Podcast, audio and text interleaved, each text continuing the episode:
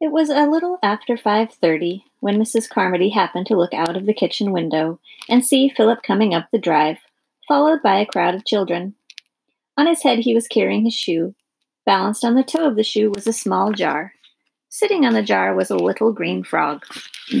when Philip saw his mother's face at the window, he called out, "Hey mom, look it. Watch me. I'm going to jump over the wheel- wheelbarrow with all this stuff on my head." Philip, don't, his mother called. But he couldn't hear her, and she watched, horrified, as he made a run for the wheelbarrow, caught his foot in the garden hose, and fell backwards into the rhododendron bush. The small jar for Mrs. Piggle-Wiggle flew up in the air and landed on the concrete with a crash. Mrs. Carmody dashed out, knelt down, and began picking up little pieces of broken glass out of the spilled white powder. Having extricated himself from the rhododendron bush, Philip said, Gee, Mom, I'm sorry I busted it. I didn't mean to. Don't talk, his mother said briskly. Go in and get me a clean white envelope out of my desk and the spatula off the stove. Hurry. While Philip was gone, Mrs. Carmody carefully pushed the white powder into a little mound and held her hand over it to keep the wind from blowing it away. When Philip brought her the envelope and the spatula, she scooped up all the powder into the envelope, all but about half a teaspoonful. This she carefully lifted into the palm of her hand and blew it at Philip. Hey, what do you think you're doing? he said, rubbing his eyes in coffee. Something very wise, I'm sure, said his mother. Just then, Mr. Carmody's car turned into the driveway. Immediately, Philip jumped up onto the wheelbarrow and yelled, Watch me, Dad! I'm going to stand on my head in the wheelbarrow. I'm going to stand on my head and say the alphabet backwards. Mrs. Carmody looked at the wheelbarrow, but it was suddenly empty. There was no one there. Not only that, but there was no sound either. Mr. Carmody got out of the car and said, Where's Philip? Wasn't he here just a moment ago?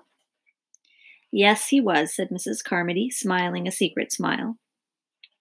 Well, I want him to put the hose in that wheelbarrow in the garage, said Mr. Carmody. I'll tell him, Mrs. Carmody said. He should be back in a minute or so.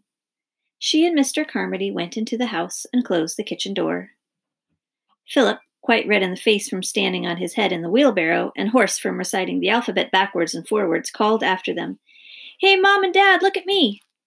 But they didn't even glance at him. They acted as if they didn't even hear him.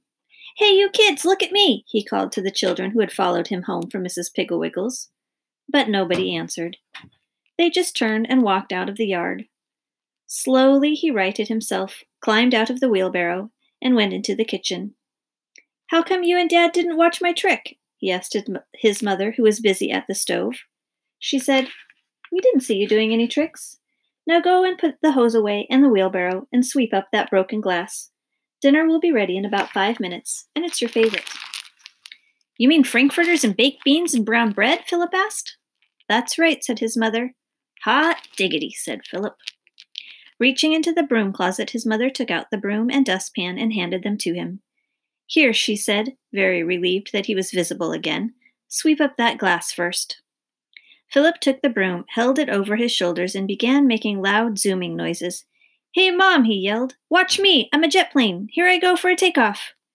As he said, Watch me, he began to disappear. With takeoff, he was gone. Humming contentedly, his mother took the lid off the steamer and poked the brown bread. At dinner, he disappeared three times.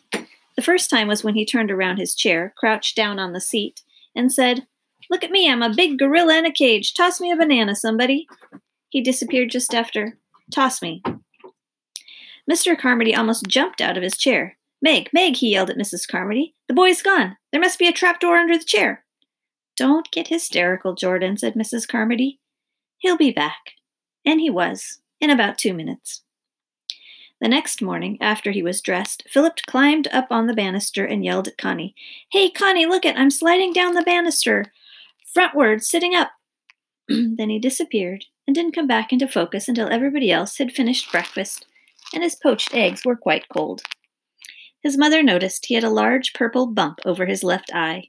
As he slid into his chair, Philip said, Nobody in this whole darn family cares what happens to me. My whole skull is probably cracked, but a lot you care. Quiet, roared Mr. Carmody. Mrs. Carmody said, Eat your eggs, dear, it's getting late.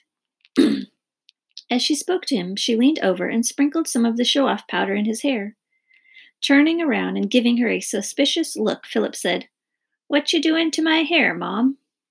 Just smoothing it down, said his mother, smiling dreamily. During geography, while Mrs. Periwinkle was standing with her back to the class, drawing a map on the blackboard, Philip stood on his seat, wiggled his ears, looked cross eyed, looked like an ape, and scratched himself. All surefire tricks for making his classmates giggle. Nobody laughed at all. In fact, nobody even looked at him because he wasn't there. During recess, he put a whole package of bubble gum in his mouth and blew a bubble bigger than his head. But even though the children were all right around him, nobody pointed or laughed or said one thing, because of course they couldn't see him. Then the bubble burst and got Philip's hair and face all gummy. Then the children laughed because he was back in focus again. But Philip didn't think it was funny at all, especially when the school nurse rubbed his face and neck and head with benzine, which burned. After school, he didn't feel very funny. His head hurt, and so did his elbow, so he rode his bike home sitting on the seat the ordinary way. Bobby Westover and Billy Markle rode beside him, and they talked quite solemnly about baseball, except once when Billy rode fast down Mission Hill with no hands yelling, Help, help, I'm out of control! My engine's conked out! My landing gear's stuck! Call the crash crew! Bobby and Philip laughed like anything, until Mrs. Allen backed out of her garage and almost hit Billy, who couldn't stop and ran into a tree. Mrs. Allen turned pure white and shook and was very mad. She said, "Billy Markle, I am going to call your mother and tell you what a little tell her what a little show off you are. You almost got killed and you almost wrecked my car and you have practically given me a nervous breakdown." Billy, who was crying, said, "Well, look at me. My shirt's torn, my nose is bleeding, and my bike is wrecked." Mrs. Allen said, Go into the kitchen. I'll fix you up, but don't bleed all over my clean linoleum. Bobby and Philip called goodbye to Billy, but he didn't hear them. As he rode down the hill around the corner toward Philip's house, Philip said, Poor dumb oh. Billy. What a show off.